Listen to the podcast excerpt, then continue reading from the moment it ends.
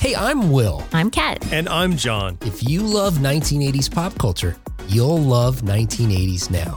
Each week, we discuss our favorite 1980s media. Like movies, TV shows, music, Yeah, we chat with our favorite 1980s celebrities. Let's see, we got a lot of those. Uh, and sometimes it's more meaningful, like affirmations with D. Wallace. And other times, Alex Winter tells us what Bill and Ted's phone booth smelled like. Smelly. but it's always fun. and sometimes there's a surprise game, like right now, because once again, it's time to play. When you think of garbage, think of Akeem. Are we going to play right here in the promo? No, I'm kidding. Aw. Oh, darn. I thought you had something.